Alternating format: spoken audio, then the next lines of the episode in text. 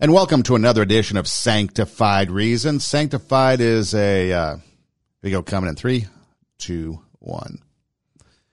And welcome to another edition of Sanctified Reason. Sanctified Reason is a podcast where Dan Delzell and myself, Son we take a look at the world. We realize the powerful influence of celebrities, music, movies, and how social media will drive the traditions and norms of modern society. And so Sanctified Reason discusses the crossroads of faith and pop culture and the stories that go on. And Dan, one of the things I thought we could talk about is kind of this whole Christian movement in Hollywood. We see it pop up every once in a while. We saw it back in the days of Mel Gibson and the movie Passion of the Christ. A lot of people flocking to the theaters to see it. And now most recently, there's a movie coming out called Padre Pio and it stars uh, Shia LaBeouf. And Shia LaBeouf recently did an interview with a, uh, I guess, a Catholic priest on a show somewhere. And he was talking about how he converted to Catholicism and how this movie portraying, you know, being the actor that's portraying Padre Pio, who I guess is a saint, um, kind of opened him up to this new faith that he has. And so I thought that's something that we could talk about is, you know, kind of this Christian movement or every once in a while we see these things pop up, these Christian movies pop up and these actors have these, I guess, you know, uh, coming home to Jesus moments. Yeah, you know, it does happen, doesn't it, Son, with uh, various celebrities. And I was quite intrigued to uh, to listen to that interview with Shia LaBeouf and a, a Catholic priest uh, that he's gotten to know a little bit um, through the movie that he made. And, uh, you know, it was interesting to hear how uh, Shia LaBeouf describes he was at such a, a low point in his life. I mean, he, he, he pretty much described, you know, being suicidal. I mean, he said, you know, everybody had kind of turned on him. I guess he's had some personal uh, things that have gone on here um, in recent uh, months. And he said, even his mother, you know, I mean, he wasn't talking to her. I mean, everybody was just kind of, kind of, you know, he just was kind of alienated from. And um, it was interesting for to hear him describe on how this movie uh, opportunity came to him and how originally when he heard this um, it was kind of his ego that that you know kind of got energized a bit by thinking that he could get back into the game here um, and and kind of you know get back into into some movie making and and some roles and so forth. But he described how through the process of that um, he really had kind of an epiphany. And, and, and, two words that he focused on at one point there in the interview, Son, is is he said the message that just kept coming to him was "let go." And and I thought, well, now, hey, now that that's a you know that's a helpful um, that that's a helpful way to think about the way some people have, have come to the Lord uh, by by just letting go of what is burdening them, letting go of trying to control things. In the case of Shia LaBeouf, I think you know letting go of his um, you know his, his personal ambitions and and and starting to move in the direction of you know what would life be like you know, with Christ as as my focus, and and so it was a it was a very interesting um, interview, and and just to hear about um, you know his experience. Uh, I mean, definitely, you know, it seems to have brought some order into his life. He even used uh, that word, I believe, there at the very end of the interview. That you know he needs that he needs order, and I think the Catholic Church, son, does that for a lot of people. It gives them order. Um, now, you and I have talked, you know, on the podcast uh, uh, about, you know, pros and cons of, of, order in, in the sense that, you know, it can only do so much for you. Um, it can't forgive your sins.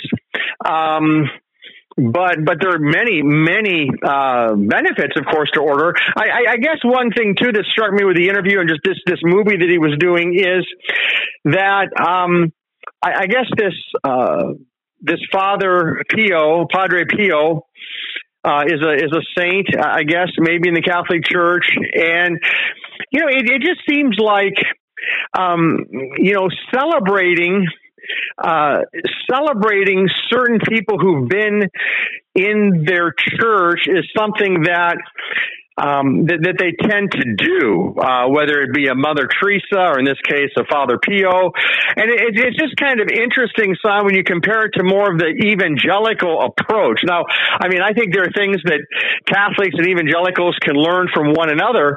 Um, but having said that, you, you, you don't tend to get that emphasis in most evangelical churches. Um, you know, even with, even with you know, some of the, the greatest saints, uh, you know, such as those who wrote, you know, the New Testament. I mean, you know, the, the Apostle Paul doesn't seem to be venerated, uh, doesn't seem to be celebrated by evangelicals the way that all sorts of different men and women um, are celebrated in Catholic Church. So it's just kind of an observation. It's a difference um, for sure. And and I think it came out in the interview, which I you know I was very very glad to hear about um, how how much help this seems to be giving Shia LaBeouf. I think that's wonderful. Um, I, I'm I'm so thankful that he's moved away from having suicidal thoughts and and he's he's wanting to to focus on on spiritual uh, issues and all of that uh, is, is obviously a very you know moving in a very very good direction. Um, it, it did seem, of course, that the focus of the interview was on this particular priest.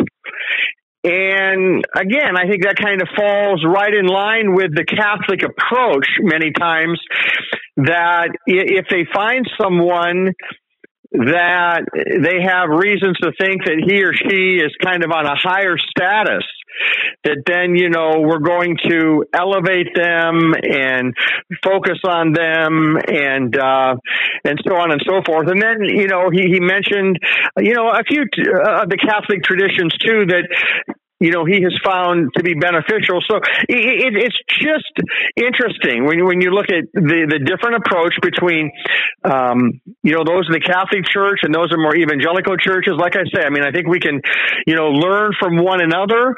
Um, but at the end of the day, I think perhaps the biggest difference between like this interview with Shia LaBeouf and a priest and and let, us just say that um, rather than a Catholic, uh, you know, a Catholic church, he was he was part of uh, more of an evangelical, uh, you know, let's just say a non-denominational church. Um, I, I, I think what you would have heard would have been a lot more emphasis on what led to the individual now being converted because of what Jesus did on the cross and and I think with, with the Catholic approach, sometimes um, it, it's not that that you know Jesus' death on the cross is is not part of the picture, but it's that you many times have a lot of other things in there, even like in this interview. Um, you know, I, am thankful for how far Shia LaBeouf has come. Um, there was nothing in the interview per se that really kind of you know, uh, explain things that, like the Apostle Paul explained in Romans, for example, that treatise on the Christian faith, you know, on, on what led him out of a works righteousness uh, into uh, salvation through faith in Christ alone. You know, I, I will say Shia LaBeouf made some interesting points about how for him, um, you know, he gets moved sometimes more by being involved in the emotion of something. He said as an actor too, he, he, he tries to immerse himself into, you know, to these roles. And even with this, uh, father, uh, Pio, Padre Pio, he he um, he didn't even want to have an Italian accent, which the director was kind of hoping he would try to pick up because he said he he you know um, Shia LaBeouf described how it was so personal to him because of just things that he's been going through in his own life, and like Padre Pio, who I guess had you know struggles and was kind of an outcast in a way, I guess in his church, and and and things Shia LaBeouf could relate to that. So it was a lot about um, Padre Pio, you know as evangelicals, we do focus a lot on doctrine, uh, you know, be, because you know, Paul told Timothy, you know, watch your life and doctrine closely. So we, we, we believe that doctrine is very, very um, much a part of connecting with Christ. And not that Catholics don't believe that or Catholicism doesn't believe that, but then, but then you kind of get down to the issue that, you know, historically, you know, for the past 500 years has been a source of, of, of many discussions between Catholics and, and Protestants, and that is, you know, what is the gospel? You know, exactly what is the gospel. And like Shia LaBeouf, you know, he, he made reference to the gospel once or twice, kind of in reference to the gospel of Matthew. But, you know, for us as evangelicals and, and, you know, uh, Christians who are not Catholic, um, when, we use the term the gospel, we generally aren't talking about Matthew, Mark, Luke, and John. Eh, you know, we're, we're, we're mostly talking about not, not the first four books of, of, of the, of the New Testament, although of course those are the, you know, the gospel according to Matthew, etc. But we're talking about the message of the gospel and salvation by grace through faith in Christ through his death on the cross. So this, this I think will always be a source of discussion between Catholics and even evangelicals. And so it's kind of hard for me to listen to that interview and not see you know, many pluses with it, but also differences um, in the way that many Christians would would approach um, that topic. You know, he said he has a good uh, relationship with Mel Gibson, of course, who's you know a devout Catholic as well. Um, so you know, it's very interesting to hear about you know a handful of celebrities. Maybe there are more than a handful, but a handful of, of well-known celebrities who are. Um, you know, very committed now to Catholicism and I think it opens up doors for discussions about, you know, about Christianity and, and about, you know, what role do, um, people that movies are made about, you know, like, like Padre Pio, you know, what, what role do they play today and and then how does that compare to um, the role that Christ plays? You know, and, and you know, what one final thing, and I haven't really researched this too much yet, Sam, but they made reference to it in in the interview, and that is apparently this Padre Pio uh, had this experience that some Catholics, maybe some others have had, called stigmata, where they they they have these marks that show up on their body, wounds like where where the wounds of Christ would have been. Um, and then, as I just briefly researched it. Um, you know, there were some questions with Padre Pio whether it was, you know, anything ever, you know, whether it was even deep, whether there were any cuts or not. Some people actually had cuts in their body, so that left questions open about you know what caused it or whatever. But I, I, the only reason I bring that up is, you know, as evangelicals, there are reasons why um, we don't get excited over those sorts of things. If anything, you know, if we heard of somebody having something like that, we would associate that as more of a, a like an occultic type uh, of a deal. Um, we we would not we would not instantly oh my you know um I mean, it's like if somebody has an apparition of Mary. Um you know evangelicals would look at that and say well you know, clearly that's a demonic, uh, that's a demonic thing. Not that Mary was ever associated with anything demonic. She was a holy, uh, woman of God and, and used greatly of God and a humble woman of God and, and a beautiful, I mean, she wasn't without sin, but she was certainly very humble and, and amazing. But, but when, when people say they had an apparition of Mary, um, you know, as evangelicals, I think we have some discernment on that that we can offer to Catholics. It's kind of like what we would say to anybody who's praying to the saints. You know, we would, you know, I wrote an article years ago called, um, uh, you know, praying to the departed conjures, conjure, conjures up fallen angels. So when you pray to dead people, when you pray to dead people, um, you're opening up a realm for the demonic. Um, so I, I, know I'm kind of jumping around on a few things here, Sam, but I, I'm, I'm trying to point out that if experience is the basis of something that we're going to label, oh, that had to come from God. Well, then stigmata and apparitions of Mary and, you know, everything under the sun, you know, that, that is connected to spirituality, we could, we could say, well, that must be God.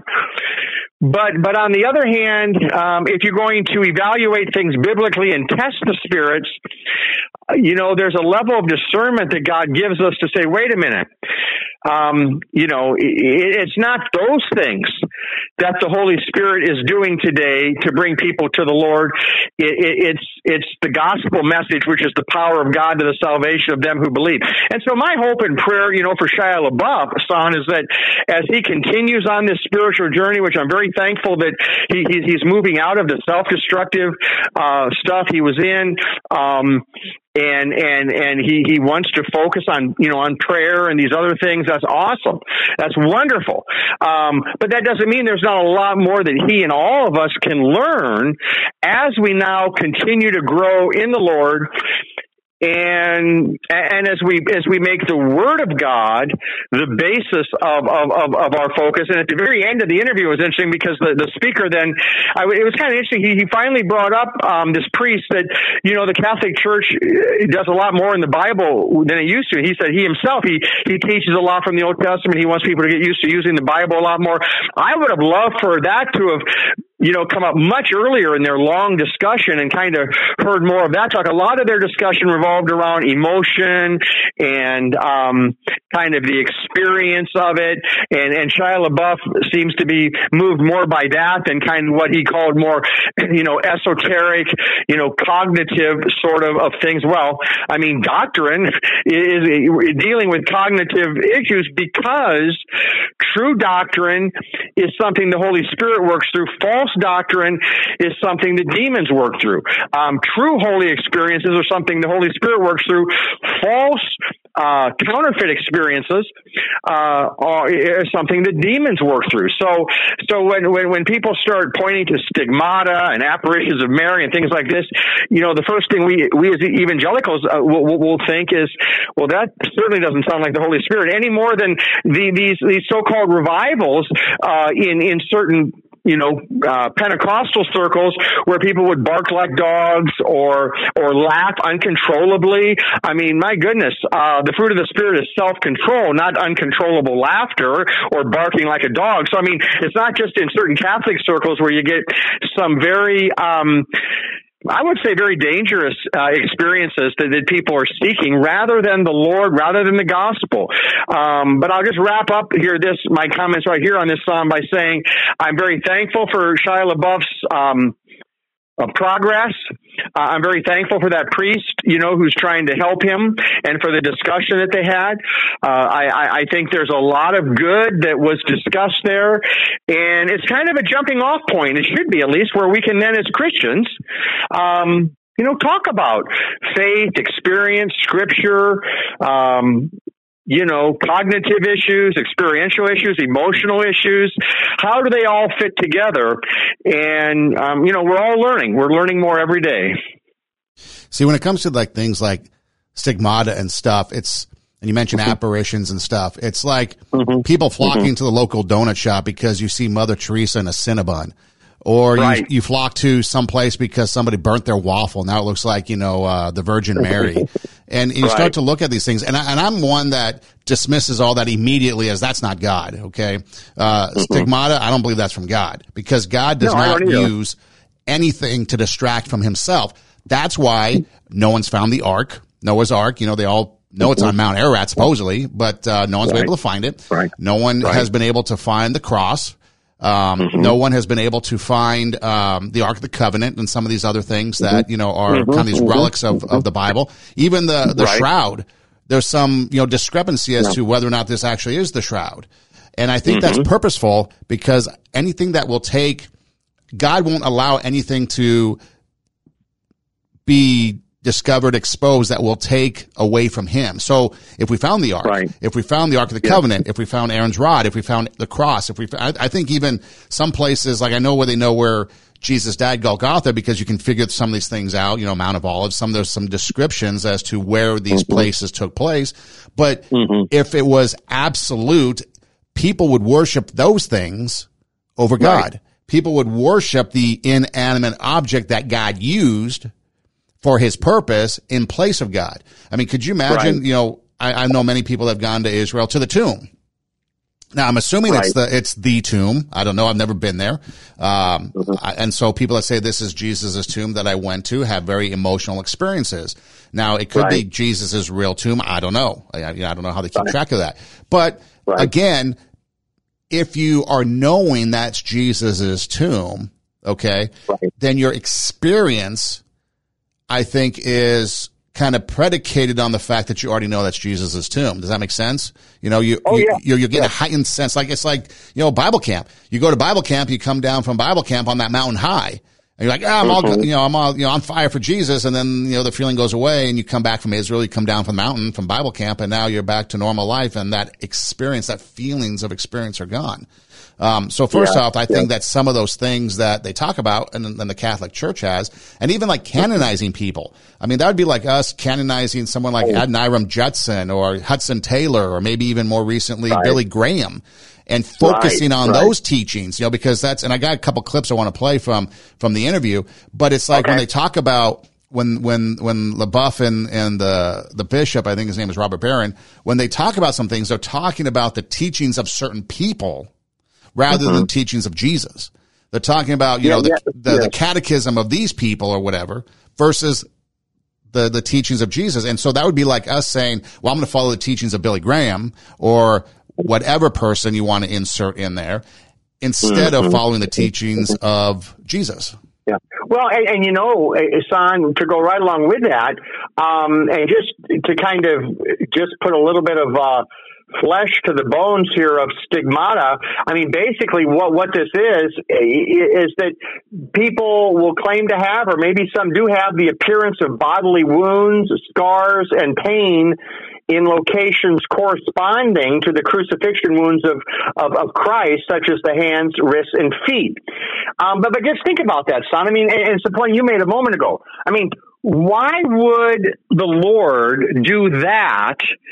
And, and, and, and now all of a sudden, you know, this person who was, was, was the recipient of this, now it, it, becomes about the wounds on them.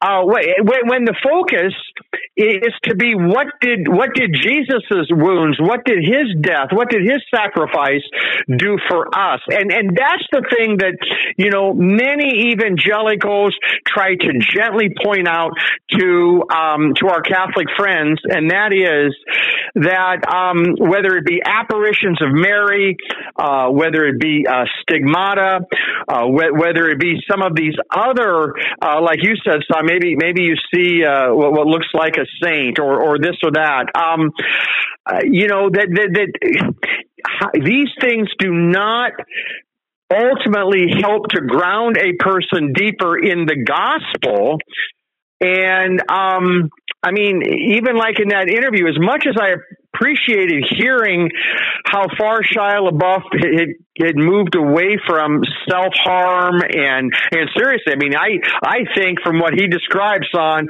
I think he seriously was was you know getting close to you know wanting to end his own life. I mean, that's how depressed he was. I'm so thankful that that um, he was you know offered this movie role in the sense that it can help him out of that, but but but then you know once you enter that realm of um, of faith and religion, we have to then compare it to Scripture because otherwise all we have are just a bunch of people's experiences and emotions and feelings and and well this helped me. Um, but but what does the Bible teach? It teaches that only the blood of Jesus Christ can wash away our sins, and that that only happens when we trust that he died for our sins on the cross. And, and, and I kept waiting and wanting, as evangelicals do, I kept waiting and wanting to kind of hear that clear emphasis in the interview. Um, but, but it, it really didn't, it didn't really get to that point. But what we would say as evangelical Christians is that that is the point, justification by grace through faith. It's the foundation of the Christian faith. So to talk about a person, uh, like I say, I, I love the fact that Shia LaBeouf focused on let go. He felt that was the message. That's good. Um, he, he seemed to really like when he, he was reading the Bible, he seemed to like John the Baptist. He liked kind of the rugged nature of John the Baptist.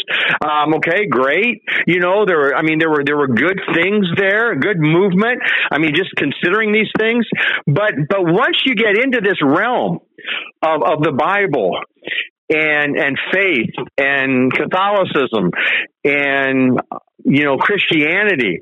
Um, you have to wrestle with the things that the Apostle Paul addressed. This former terrorist who was Saul of Tarsus, who hauled Christians off to prison. Um, who was there cheering on the first Christian martyr, Stephen, when he was martyred. This former terrorist who was the proudest of Jews, a very, very um, smart Jewish leader, intelligent Jewish leader, but very much grounded in the law, did not know the gospel. The Lord met him on the Damascus road. He was converted. And, and you read Paul's epistles, and especially Romans and Galatians and Ephesians. Uh, I, I mean, the gospel is so clearly presented. And so this is what we look for when when we start to talk about, in this case, a celebrity. Um, I mean, we, we rejoice with any person, celebrity or not, who is gaining an interest in the Lord. And again, I like a lot of the things I heard Shia LaBeouf say, um, but that doesn't mean that. Um, you know he is he, he is yet at a point where he's being grounded in um, the message that Paul delivered. And, and that message that Paul delivered uh, is what grounds Christians in the faith. Um, and, and it's more than just the emotional experiences that we have, way more than that. In fact, that's not, our, our faith is not rooted in that at all. So I, I rejoice with Shia LaBeouf. And, and I would say, man, it'd be great to I'd love to have you and I have a, a, a podcast and a, and a back and forth with Shia LaBeouf and that Catholic priest and dig dig deeper into some of these issues. Let them ask us questions and us ask them questions and and realize that hey, you know, we're we are all working for the same goal of, of, of wanting to present biblical truth. And so anyway, Sonia, I look forward to hearing these, these clips that you have and, and having us discuss them because, like I say, I, I enjoyed the, the, the interview um, that I listened to. Yeah, just one quick thing before I get to that. When I was thinking about stigmata, the other thing too is when it comes to some of these type of things, mm-hmm. okay, people aren't worthy to experience that, if that makes sense. You know, do you think yeah. Jesus is going to allow somebody who's a sinful person to actually kind of be a surrogate for something that right. he did? You know, okay, I'm going to allow you to experience stigmata so you, so people can see, you know, this on you. But it, but it's almost like Jesus kind of devaluing himself and saying, I'm going to allow a sinner to do and experience something that me as a perfect person experienced mm. as the savior of the world. Well, it, it just doesn't make sense. Yeah.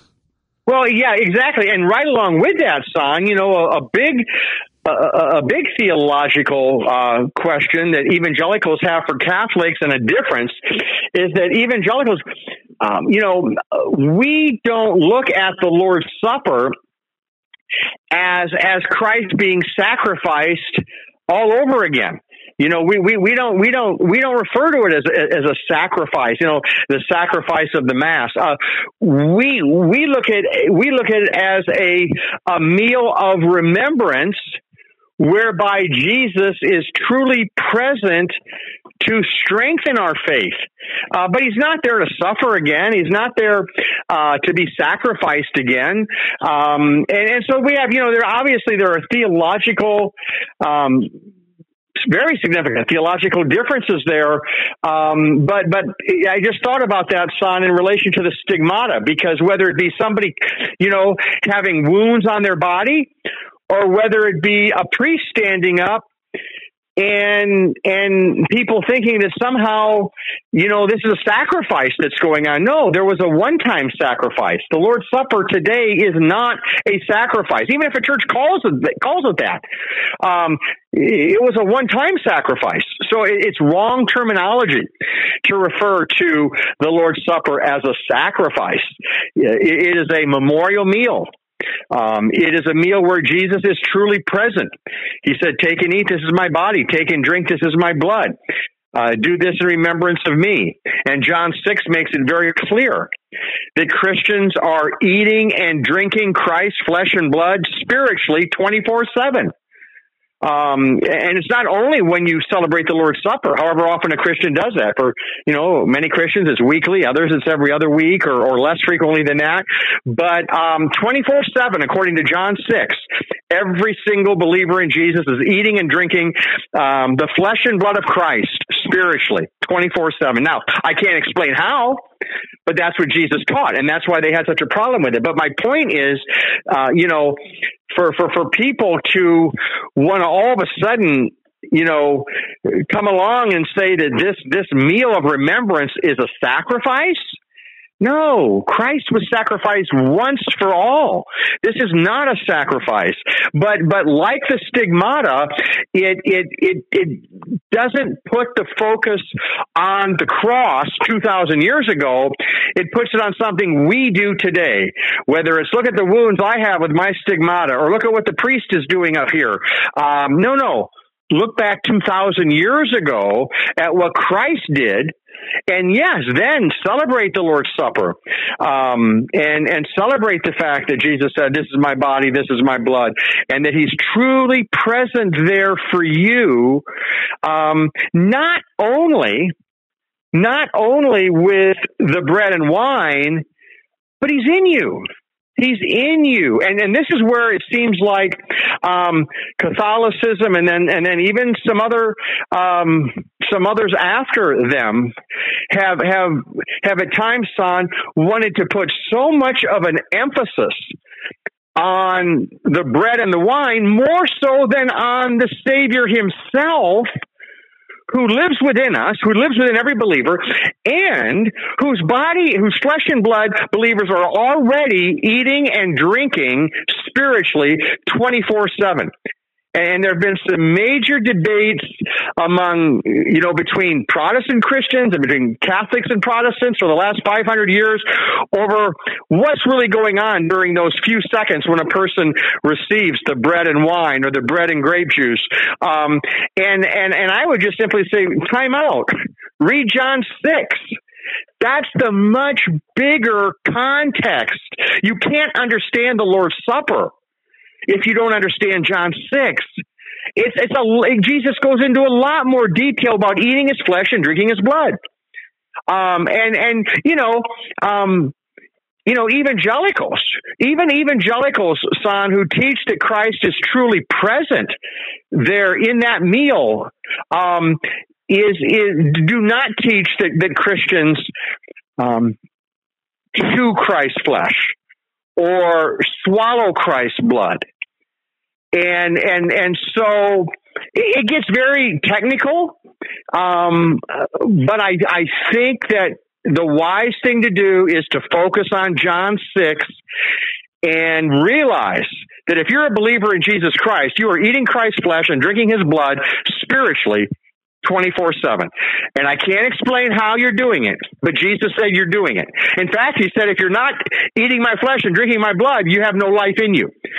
So, um, it just, it boggles the mind, son, how many debates have been caused and how much division has been created, uh, both in Catholic circles, Protestant circles, between Catholics and Protestants. Whereas if we were to sit down and say, let's talk about John 6, Let's talk about what it means. Let's talk about what Jesus meant. Do we agree that the believer is indwelt by Christ? How could you not? You know, the Bible makes it very clear. Christ in you, the hope of glory. How could you not agree with that?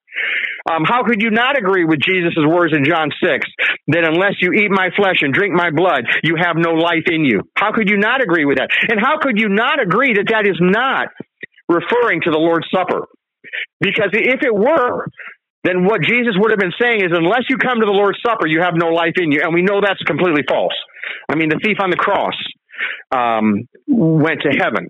Um, we know in the context, and there are many reasons we could point out from John 6, that is not referring to the Lord's Supper. But it's just one of those things, son, where, you know, even some Protestants have kind of joined um, their Catholic friends in, in, in, wanting to turn the Lord's Supper into something that the Bible doesn't present it to be. And that is something that is separate from you're 24 7 eating and drinking of Christ's body and blood. That's the unfortunate thing in Protestant circles. So I would just simply say, son, um, there are plenty of things I think with the Catholic doctrine of, of the Mass and, and, and, and their idea of a sacrifice that, that scripture would, would challenge, you know, and, and really, um, would, would point in a different direction. But likewise in Protestant circles, there are there are things that that Protestants need to realize uh, about John six, so that they don't get so focused on on such a technical definition of the Lord's Supper that they fail to see what Jesus taught about the the twenty four seven eating and drinking. So um, there's a lot that we all need to learn and, and and grow in and understand that none of us have all the answers. I mean, it's just like son. None of us can fully explain the doctrine of the Trinity, but it's, it's biblical. It's true. God is three persons in one God. None of us can can uh, perfectly explain what's happening in the Lord's Supper, uh, as it says in Corinthians. You know, it's a participation in the the body of Christ, a participation in the blood of Christ. Um, so there is there there's a um, there's a sacramental celebration of Christ's death for our sins and a participation of his body and blood in the Lord's Supper. But but let's not forget about the 24-7 eating and drinking. So, so this would be a discussion, son. It'd be interesting for you and I to have with Shia LaBeouf and that Catholic priest. And, and, uh, hey, if you can put that one together, son, I'm in. so. He talks about it, Shia LaBeouf. They talk about the whole uh, concept of, um, what's the word? Um, well, I guess it's they call it the Eucharist, so I'd be I guess it'd be the same, yeah. you know, as us. But uh, but um, yeah. here's here's mm-hmm. what he had to say from that interview about experiencing Eucharist. Now he sets the table first of all, and he goes mm-hmm. through some things, but this is ultimately what he said. Okay, it's really like that's I guess another thing that I love about Catholicism. It takes me out of like all this cognitive, um, like I have to do this fairy tale make believe, and it puts it right there, like I can touch it. Mm-hmm. You know, I, I, don't need to wonder whether a saint exists when I'm looking at his heart, when I'm looking yeah. at his, when there, when you have all these talismans of like what this actual like physical mana of what was there. For a person who's as caveman as I am in terms of I need a Polaroid picture, I need a Polaroid picture of God. Yeah. Catholicism offers it to me. You know, it gives me Polaroid pictures. It's the incarnation, right? I mean, the, in Jesus, we find the face of God. And, uh, right, so the, the appeal to the mind, but also, I mean, to the heart. All right, hold on. Let's do a reset. I think this is the one that I want. Hold on. But, um, well, you've come a long way spiritually at that point. Yes. I mean, you've now, you've now I'm really like, now I'm experiencing prayer. I'm yeah. experiencing rosary. I'm um, starting to learn Mass really well. I'm starting to be a part of Mass. I'm starting to feel the effect of Mass. I'm not receiving the host yet because um, we weren't. Okay, here we go. Reset. Three, two, one. And so, you know, Pastor, when you talk about having communion and you talk about all that, you know, I think they refer to it as the Eucharist in Catholicism, but uh, Shia LaBeouf, you know, they talk about him receiving what they call the host and how it affects him. And so I thought I'd just play that here since it's uh, a part of the conversation that we're having and then maybe get your thoughts on specifically what he has to say about it. So here's what he thinks and has experienced and tells the uh, the uh, bishop about or the priest about what his experience with the Eucharist is. But um, well, you've come a long way spiritually at that point. Yes. I mean, you've now you've now some... I'm really like now I'm experiencing prayer. I'm yeah. experiencing rosary. I'm um, starting to learn Mass really well. I'm starting to be a part of Mass. I'm starting to feel the effect of Mass. I'm not receiving the host yet because um, we weren't sure if I was baptized or not. And so I couldn't receive yet, and I felt this deep longing. I didn't know I was baptized. I had been baptized earlier in my life and didn't even remember right? it. Yeah. My my uncle was a um, uh, uh, had had baptized me in uh, Trinity uh, um, uh, um, uh, Trinitine. I'm saying it wrong. The Trinitarian formula. Yes. Yeah, that's right. Yeah. And, and, so I, so then we found out that I could receive mass and started receiving mass and I start feeling like this, um, deep reprieve. It's not just this like it's not just like a cracker anymore. I start feeling like um, I start feeling a physical effect from it. I start feeling a reprieve, and it starts feeling like regenerative, and um, and I and I start um, enjoying it to such a degree I don't want to miss it ever, and then. And so he talks about it kind of like a physical change when he takes the host and he experiences the Eucharist. He's talking about a physical change. Now that's something that I guess what is rooted in Catholicism because in the non-Catholic world, when you take communion, I mean, even Lutherans mm-hmm. have a different, little different perspective than maybe with the Baptists and mm-hmm. stuff. But I don't think mm-hmm. anybody has really ever said that they feel a physical change to taking communion unless you are a Catholic. Yes, you know, I I, I like a, word that Shia LaBeouf used there, uh, Son. He he talked about you know feeling regenerative. Um, what we find in in the experience of Christians is that the celebration of the Lord's Supper, as we as we focus on what Christ did for us on the cross, as we focus on the fact that our sins are already forgiven, you know, let's remember we're not going to the Lord's Supper in order to be forgiven because forgiveness is not given out in parts. So the Lord's Supper is for Christians. Um, and God wants all people to be saved and to come to knowledge of the truth. But the Lord's Supper is for Christians. So the idea is if you're a Christian, you're invited to the Lord's Supper. Again, assuming that, you know, you're coming in sincerity and repentance and, and, uh, you know, um, faith in Christ, of course. But um, it's for Christians. So what that means, son, is that a person's sins are already forgiven. So you're not going to the Lord's Supper to get more forgiveness. You're not going to the Lord's Supper because you have 90% of your sins forgiven, but now the sins you've committed in the past hour or the past 10 minutes or the past 10 days need forgiveness.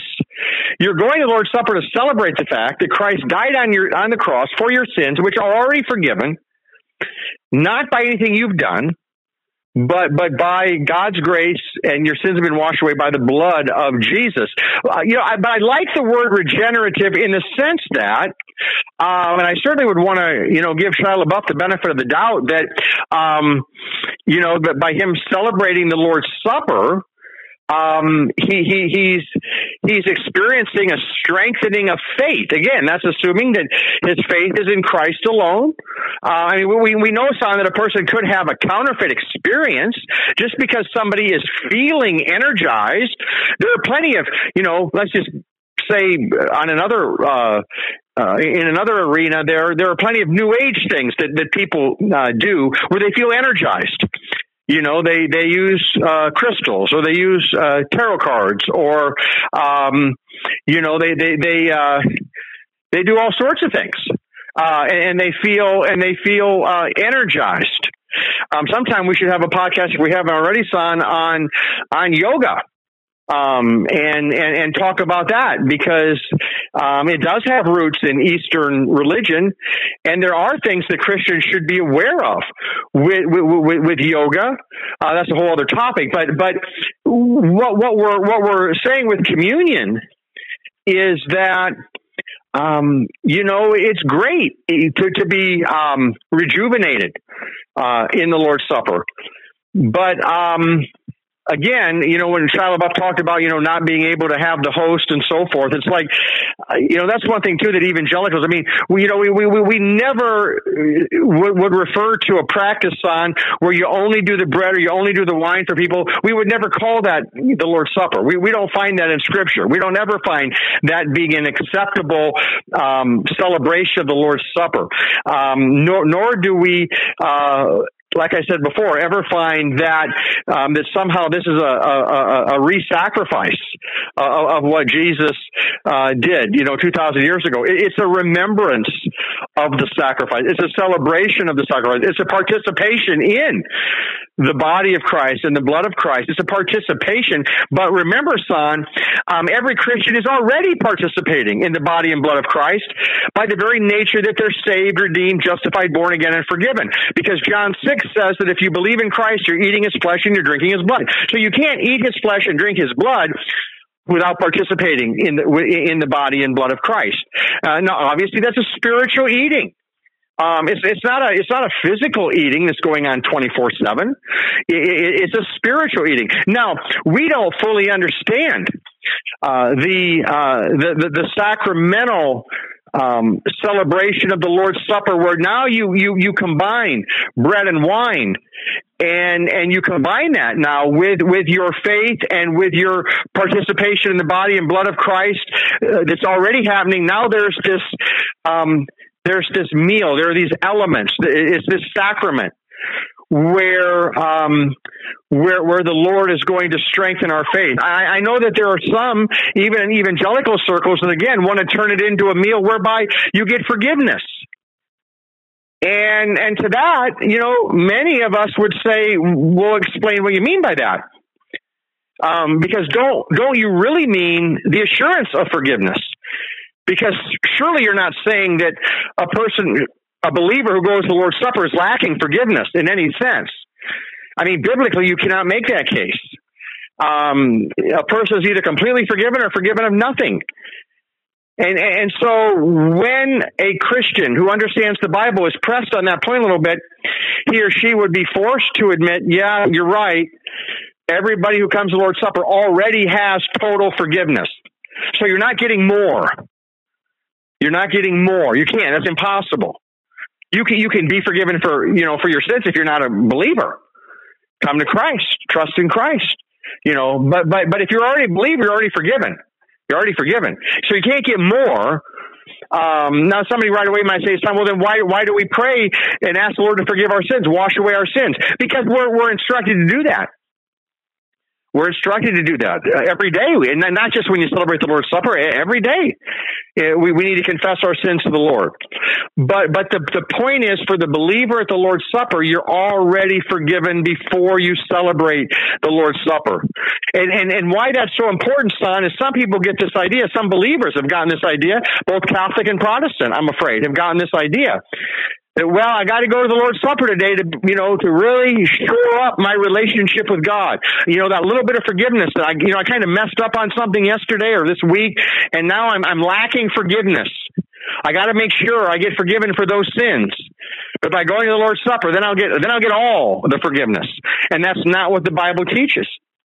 I mean, you know, you know, even when Jesus, there, there's one verse that that that, uh, that, that talks about um, in, Matthew about uh, you know this is my my blood of the new covenant, which is poured out for many for the forgiveness of sins. Um, and then you know what Martin Luther did is he conflated that with another verse in the Gospels where he said, "This is my uh, my, my blood given for you."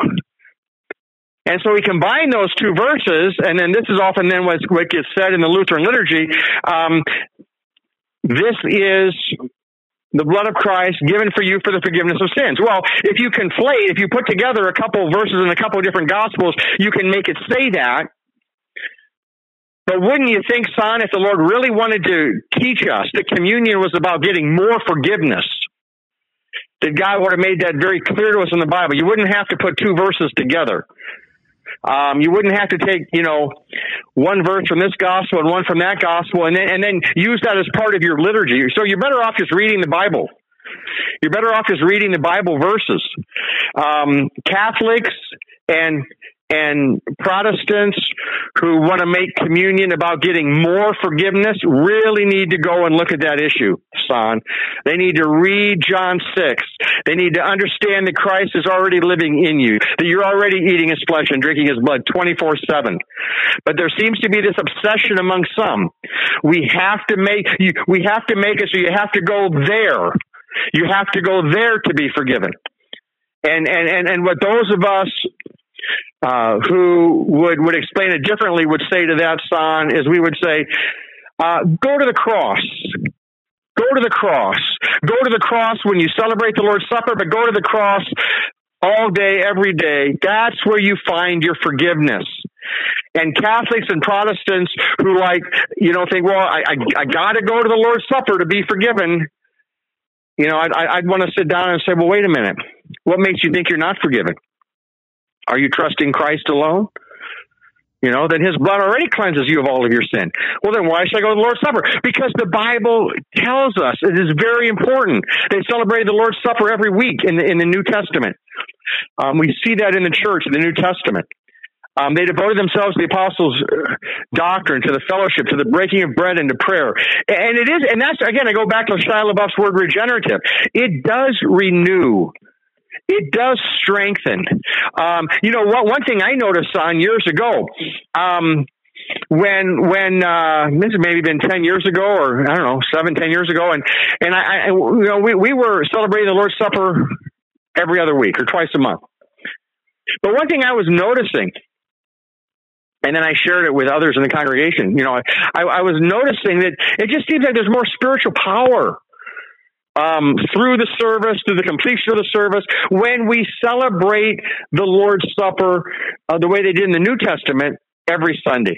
Not to get a check in the box, but to honor the Lord, to remember the Lord, to keep the focus on the cross, not on us, not on what we're doing, but on Christ and on His sacrifice.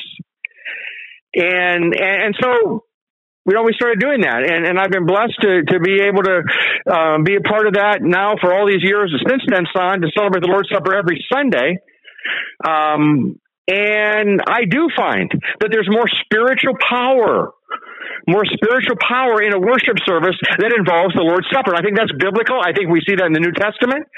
Um, I can't explain it. I can't explain why, other than to say the Lord instituted it. And it is a participation in the body and blood of Christ. And, and it is a holy meal. And it is to be done with holiness. And it does strengthen our faith. Um, and it is for Christians. And it is for those who are already completely forgiven. Um, so I think, you know, there's a lot that you and I would talk with Shia LaBeouf and this priest about, and, and we say, hey guys, yeah, let's celebrate the Lord's Supper every week. But let's talk about what it does and what it doesn't do, what it's for, what it's not for what that sacrifice 2,000 years ago about, what was about and what it wasn't about. And how does something like that compare to, let's say, a practice like, you know, like Shia LaBeouf mentioned, they're praying the rosary, for example, praying to Mary. Um, just because somebody says that they receive power when they pray to Mary, that doesn't mean the power is coming from God. Because anybody who prays to a dead person and Mary's dead. I mean, she's alive in heaven, but but she doesn't answer any prayers today. She doesn't hear any prayers today. Somebody hears those prayers, but it, it's not Mary. So when you pray to a saint or you pray to Mary, um, you are opening up the door around in, in the spiritual realm around you for dark angels to to really um, they can empower you. They can give you power. It's not coming from the Lord. It's not a holy power. Um, but there is so so Sam. This is why, and I know Shia LaBeouf. You know, he talked about well, you know, he doesn't like the cognitive things and and you know, uh, so on and so forth. Well, um, I tell you what, that's what the New Age is about. And I'm not saying he's promoting New Age. I'm just saying the New Age is all about forget the cognitive. Let's just go with our experience. Let's just go what feels right. That's why I'm so thankful, son. We have scripture. That's why we can know what the Lord's Supper is about and what it's not about based on all of scripture, not just two verses that kind of get mixed from the gospels. Say, look, the Lord's Supper is about, about getting more forgiveness. Really? I thought I already had forgiveness. I thought the Lord said, do this in remembrance of me. I thought the Lord said, as often as you eat this bread and drink this cup, you proclaim the Lord's death until he comes. Isn't that the, isn't that the point? Proclaiming the Lord's death? Rather than, you know, suggesting to people that somehow just to shore up your forgiveness, get a little bit more. Um, no, you're already totally forgiven by the blood of Jesus. It's not a license to sin. And son, the person who's looking at grace as a license to sin, that's a very dangerous position to be in. That person should should never be told, "Oh well, you're saved." Not if you're looking at it as a license to sin. Not if you're looking at it as, as an excuse to go out and sin again. No, that, that, that person should be warned from the Bible to repent and and and we're all sinful, you know. But you need to repent. You need to turn from that deliberate sin. Um, and, and I know, son, where we're, uh, you know, I, am kind of getting us bogged down a little bit on a few of these things. I, I know we've talked about maybe, you know, extending this topic uh, when we're done today, maybe to a second uh, podcast, even on this topic. But um, I, there's so much here. I, I think it's important to spend some time, as I did there, on the Lord's Supper, um, and, and just to kind of, uh, you know, go into it in the kind of detail that we are today. Well, I think that if, you know, there was going to be more forgiveness in communion, Jesus would have mm-hmm. said instead of, you know, as often as you do this, do this in remembrance of me. He would have said, do mm-hmm. this for your forgiveness of sin. I think he would have specified exactly, you know, to that point. And so when he says, do this in remembrance of me, I think that's clearly a defining moment where he says, this is something that you do to remember what I've done and that this, you know, and that's not for the forgiveness of sin. And so, um, I think he would have specifically said that. There's another clip. Well, here- well, and Son, if I may, so so the one verse, the one verse in the New Testament that comes the closest to saying that is where Jesus in Matthew uh, 26, verse 27, then he took the cup, gave thanks, and offered to them, saying, Drink from it, all of you. This is my blood of the covenant, which is poured out for many for the forgiveness of sins. So what Martin Luther did um, is he took that verse and then a verse from um, the Gospels where Jesus said, uh, "You know, this is my blood given for you." And he combined that, and so what gets said to people when they in many Lutheran churches when they come to communion, they're, they're told that Jesus said, "This is my blood, which is given for you for the forgiveness of sins." Now, on one hand, you could you could say yes. I mean, that's that's true, and on one hand, I would say yes, it is true. But but but but I would say unless you explain to a person why you put those two verses together and what you're not saying, it could be confusing to a person.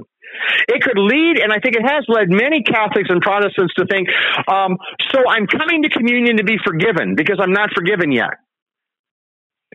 And and that is a very dangerous thing to um, to believe that you're not forgiven. Why? Why would you believe you're not forgiven? Well, because I haven't been to communion yet. Well, who told you that that's what communion was for? Well, that's what we've always been taught. That's what they say when I go to communion. Okay, but let, let's open up the Bible. You know what? What? What did, what did Jesus say? Um, he, well, he said it right here in in Matthew. He said, "Drink from it, all of you. This is my blood of the covenant, which is poured out for many for the forgiveness of sins." Yes, my blood poured out for many for the forgiveness of sins. Poured out where? At the cross at the cross. This is my blood poured out for many for the forgiveness of sins. So we always want to point people to the cross. We always want to point people um, to the facts on believers. We want to point believers to the fact that you are already forgiven, you're saved, justified, redeemed, born again, and and forgiven already, already, already. When did that happen? When you trusted Christ to forgive your sins. So then why should I go to the Lord's Supper? Because it honors the Lord as you remember the Lord, as you um, proclaim the Lord's death until He comes, and that's why, son, I was I was so thrilled to suggest those years ago. Hey, what if we celebrated the Lord's Supper every week like they did in the New Testament? What if we did that, like they did in the early church? What if what if we did that? And you know, everybody seemed to be on board, and so I've been doing it ever since. But um, you know, that's not to say, son, that, that a church is sinning by having communion less frequently. I mean, uh, we are free as Christians. Um, we are free to make that determination. How often? Uh, you know, some people will say, "Well, I don't, I don't want it to just feel like a check in the box." Well, do you feel that way with a sermon? I mean, sermons on the on the A team, right? Sermons on the first string. You have that every Sunday. Do you feel that way about uh, worship, about singing? You probably have that on the A team. On the that's on the first string. Um, you feel that way about prayer, fellowship. You do those every Sunday? Yeah, but I don't want to do the Lord's Supper every Sunday because I don't want it to feel like I'm just doing. Well, okay, then you, you're free to put it on the B team you're free to have it as a second string player. I mean, that doesn't mean you're diminishing it in the sense of how you value it. It just means that you just don't really see much of a reason to have it. And that's, you know, that's your, you have free will. And, and, and, you know, it's on, everybody gets to decide on that. You know, everybody gets, but, but what I'm saying is, um, we, we put things biblically on the first team every Sunday based on whether or not we feel that it's going to benefit the congregation and to what degree will it benefit? And, and, and, if I, as a Christian pastor, was convinced that having the Lord's Supper every other week would be just as much of a benefit as every week, then I'd probably suggest that, and then and then the church would decide what we're going to do.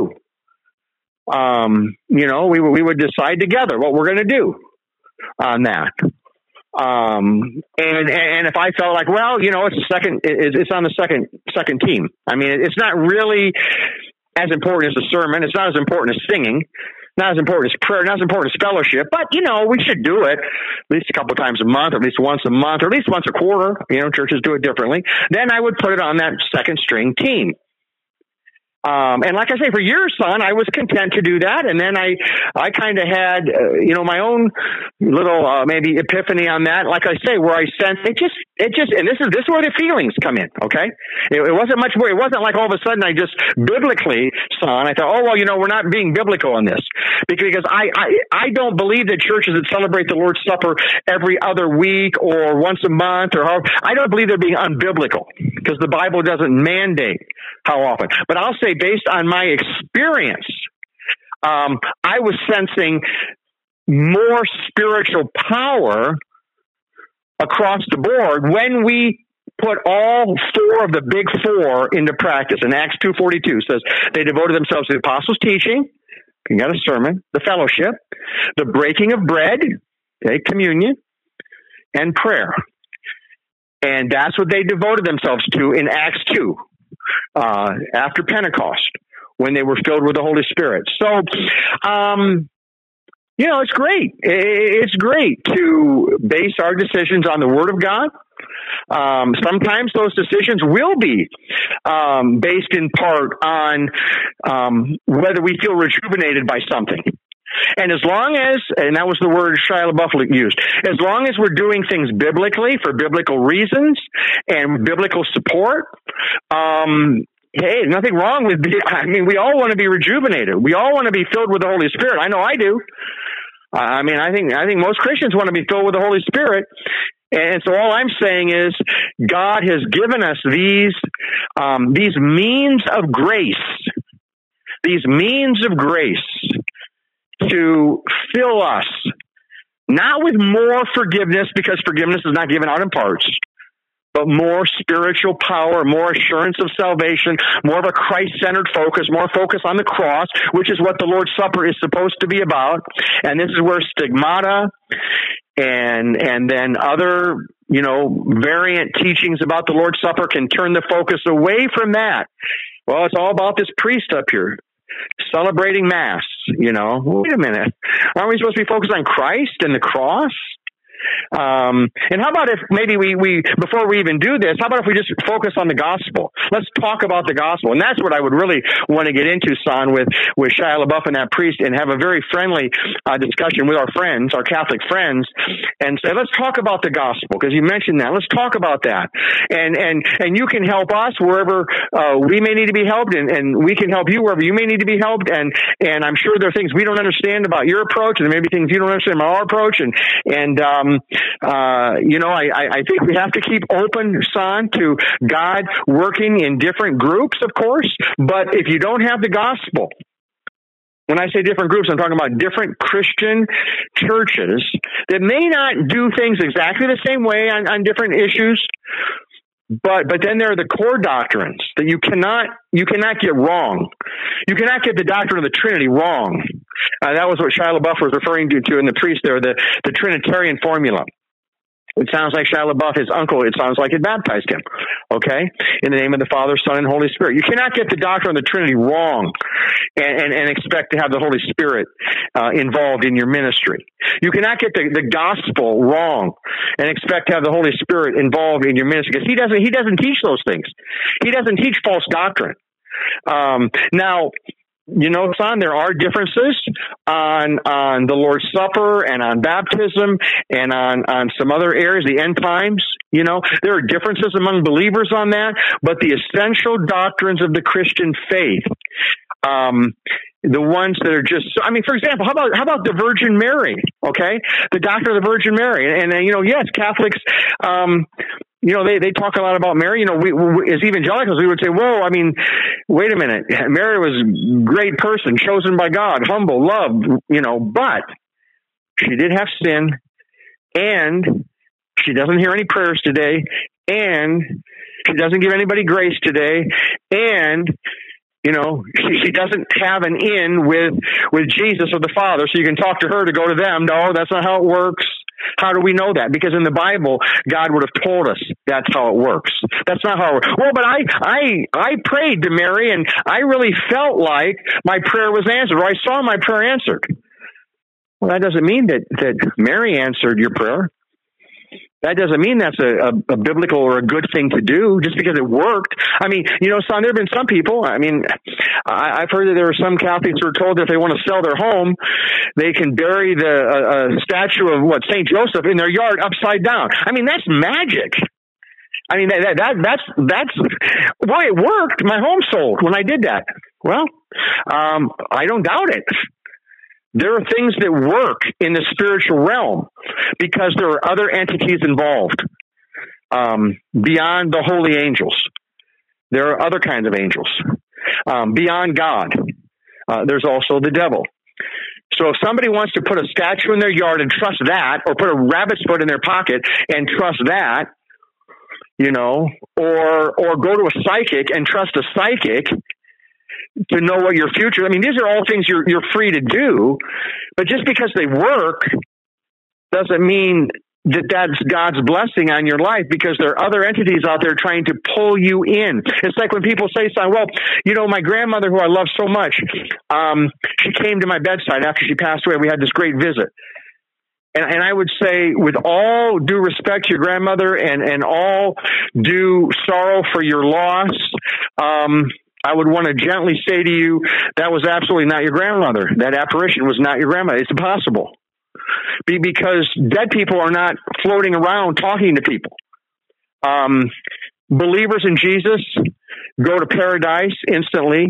Unbelievers go to Hades, which is hell, translated hell, but it, it's it's it's like the holding place, like the county jail hell. Um, Gehenna is, another Greek word in the New Testament um, for hell, but that's uh, the lake of fire that Revelation talks about, where everyone whose name was not uh, written in the Lamb's Book of Life was thrown into the lake of fire. But but there are not these spirits floating around. So just because somebody sees an apparition, well, I saw Mary, I saw my grandmother, I I, I, I heard this voice. Be careful if you hear voices. Um, I'm not saying God would never talk to you that way, but it would be so extremely rare because He's already talked to us. He's already given us His word. And Satan is looking for any way to weave his way in there and, and, and whisper something to you because he comes as an angel of light with counterfeit, counterfeit methods of getting to God, counterfeit signs like stigmata, um, counterfeit prayers like praying to dead people or praying to Mary, counterfeit prayers, counterfeit apparitions. Um, pray to God if your grandmother has passed away and ask God to comfort you. Um, but it, but if you have a a, a, ghost like appearance in your bedroom, ask Jesus to remove it because that is not your deceased loved one. They're not they're not roaming the earth. Okay, there's only two places departed spirits go, and they go they go there instantly. We know this based on Scripture. Well, but my experience, well, okay, experiences can be fine, but if they if they don't line up with Scripture, um, and and that would not line up at all with Scripture. So we have to we have to go back to the word, and that's one thing I, I think Shia LaBeouf son will will I, I hope and pray he'll he'll um, become more in tune with uh, as he grows. Um, and that's what the priest referred to at the end of their discussion, where he started talking about the Bible. I was very glad to hear him say that, that he preaches a lot from the Old Testament, wants to get people turning more to the Bible. He said, we didn't used to do that. And, and he said it didn't work well when we didn't do that. So, I mean, I was hearing some very good things from the priest on that. And, uh, um, but, but Shia LaBeouf will learn that, that, you know, experiences, um, are a dime a dozen. You're going to feel rejuvenated one day. You might feel depressed the next day. You can't put too much stock in that but you can put stock in the Word of God and in the gospel. So, um, you know, son, we might even have time for another one of those clips. I don't know. I've been going, I've been talking a lot here, buddy. Well, there is one more that I'd like to play and maybe get your thoughts on as he's talking with the bishop sure. about the different things that he's experiencing. And so this is again, as he's going through his journey, this is what he shares with the uh, bishop. And so we're praying the rosary and I'm waiting for loving thoughts and it's not my first or second or third or fourth or fifth or sixth or seventh thought. But then I hear a thought like, call your mother, tell her you love her. Now me and my mother at this time, mother don't want nothing to do with me. You know, the, the news that had come out has been like I've been abusive to women and I've been shooting dogs and I've been willingly giving women STDs and like there's, it's disgusting. It's depraved. And my mother is embarrassed beyond all imagination. She doesn't want nothing to do with me and we hadn't talked. And I'm living in this parking lot. And and I get out of Rosary with you, and I call my mother, and um, and I say, uh, I don't have much to say to you, but I love you and I'm safe. And she said, Oh, I'm so grateful. Mm. And she hangs up the phone. And it's the first time I had really like talked to my mother and I felt this peace. Cause I had all this resentment and animosity. Like, how could you dip on me? You're my mother. You know, no matter what happens, like this is conditional love that you offer me. So, you know, uh, then I start reading the Confessions by Augustine and his mother mm. and that relationship, and right. everything starts to feel like click, click, click, click, click. See, it's interesting that he sits there and he's talking about the prayers and the thoughts that come through his mind, and then going mm-hmm. to the Confessions of Augustine. And again, it goes mm-hmm. back to you know, prayer can be changing. But is he mm-hmm. kind of missing the focus there on what prayer is about, or is he you know, experiencing prayer through the rosary yeah, yeah. as the Catholics want it to be. Yeah, you you know, well, one thing I think, Son, is I think back to um, the context there from that interview. I listened to the whole interview. Uh, I seem to remember him saying that you know, this priest that was helping him uh, as he was making this movie, he had a number of priests that he was, you know, interacting with who were helping him. And I guess this priest told him, you know, with prayer, just go and just sit and just listen, just listen. Um, and and so, um, well, what I what I would say on that is is um, you know God God's going to speak to us in His Word. Um, I I'm actually um, I, am very glad that he called his mother. I mean, I, I, think that sounds like that was a very good thing to do. Um, that that relationship kind of needed to be repaired a bit. It was a very loving thing for him to do. Um, I, I, would I would tend to think that that was the Lord.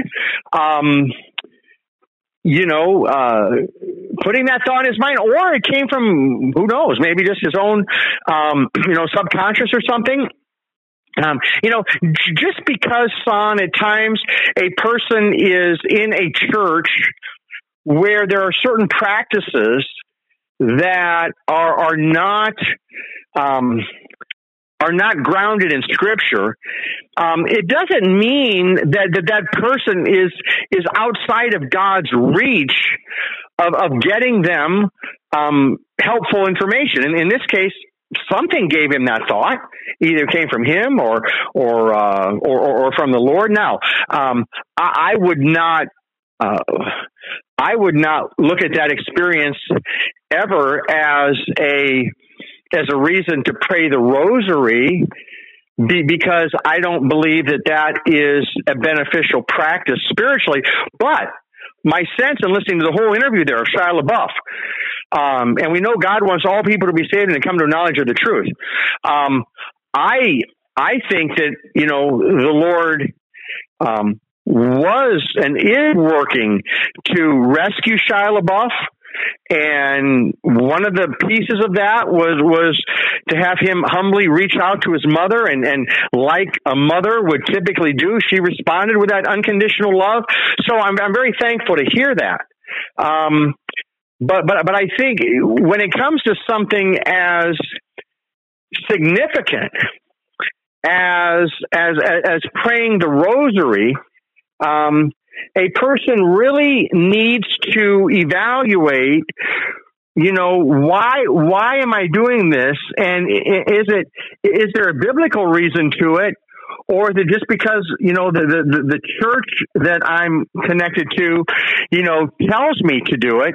Now you know uh you know the the catholic uh definition will say you know the rosary is a scripture based prayer. And we'd say okay great you know, it begins with the Apostles' Creed.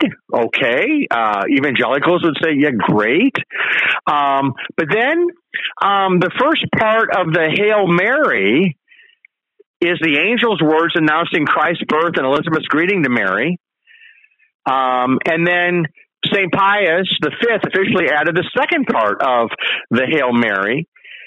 And, and that's kind of what can happen in, in, in, in churches when they start to add things that are unbiblical, especially with prayer. Um, and, and, and so, you know, the, the, the aspect of saying the Apostles' Creed, we'd say great. But then when it says, say, say one Hail Mary on each of the next three beads. Well, what would ever lead a person to think is saying Hail Mary as though somehow she's the queen of heaven or something? Um, well, and they actually say that that, that you're to say, um, "Hail, Holy Queen, pray for us, O Holy Mother of God."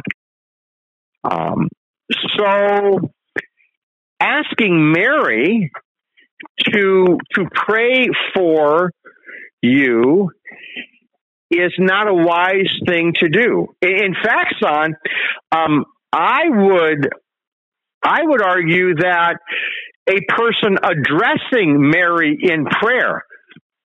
Remember now, you're talking to a dead person.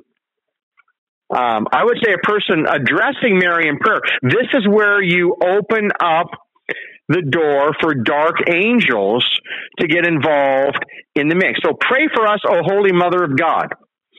Um, now, now Catholics would not, um, Catholic leaders, Catholic priests would not tell their followers to pray to uh, Buddha or Muhammad. At least most wouldn't. Um, or, but, but, but, so why, why pray to Mary? Um, why pray to any deceased saint? You know, so this is a very, very significant difference um, between um, you know non-Catholic Christians and, and Catholics. That that we we think it's dangerous to offer up prayers to dead people, no matter how noble they were. And there's no doubt in my mind that Mary was a very noble, noble woman, very humble woman, chosen by God. I mean, I mean, as humble as humble can be, you know. But but to pray to her, um, we would say no. Um, so now, having said that, that doesn't mean that just because Shia LaBeouf was praying the rosary, that somehow God can't give him good thoughts about calling his mother, or that God can't give him good thoughts from the Bible, like the priest was talking to him about the Bible. Okay, so eh, all it means, son, just like I pointed out some things today with Luther, and um, I mean, uh, I mean, we're all infallible. We're all infallible. You know, the Pope's infallible. Uh, or I should say fallible rather. yeah, I, am saying that wrong. Um, we are fallible. We are fallible. I, what I meant to say is none of us are infallible. Okay. Um, we're all fallible. Um, the Pope is fallible. The Pope, the Pope is not perfect. Um, priests are not perfect. Pastors are not perfect. And I would simply say, Simon, we've told people this before. If you're listening to the podcast, um, you know, eat the meat and spit out the bones compare whatever we say to scripture. And if anything doesn't line up with scripture, then just flat out reject it. Flat out reject it. You know, um, hey, we're we're we're uh, we're fallible human beings. Only God's word is infallible. Only God's word is is is inspired and inerrant. So we need the Bible, and I like what the priest said to Shia LaBeouf there at the very end of their interview. And um, I just pray, and I will pray, you know, that Shia LaBeouf just grows in his understanding of of the Bible and the gospel. And I and I'll just I'm going to thank the Lord today, son, after the podcast, that the Lord rescued him from his suicidal thoughts. I think that's very exciting. I think there was a lot in their interview that was just a lot of good, good stuff that they talked about, and. Uh, um, and then there were some other things that I think um, really would require some further uh, discussion. Well, it definitely was interesting, and it is uh, on YouTube. So if people want to check it out, it's Shia LaBeouf talking to Bishop Robert Barron, and they're talking about uh, a new movie that he's in about uh, Padre Pio and the Friars. And so it's just something that's kind of interesting to to check out if you're interested to to know more. Dan, we appreciate your time, your insight as always, and um, I thought it was good conversation, and look forward to uh, many more as the uh, Lord allows us to have these conversations. Oh, thank you, son. I, I sure look forward to that as well, and it was a, a great discussion today. I really enjoyed it. And for those of you listening, hey, thanks for listening. Do tell a friend. Check out our website at radiowarp.com. That's radio W-A-R-P, radiowarp.com. If you want to hear more episodes, you can click on the uh, Sanctified Reason logo and then all of our shows uh, pop up there. Again, because of the uh, powerful influences of celebrities, musicians, actors, you know, the movies we see, the music we listen to, and especially social media driving the, the traditions and norms of modern society these days. Sanctified Reason with myself, Son Edom, and Dan Delzell. We discuss these issues at the crossroads of faith and pop culture, and we appreciate you joining us. So again, thanks for listening. Do tell a friend, and until next time, God bless.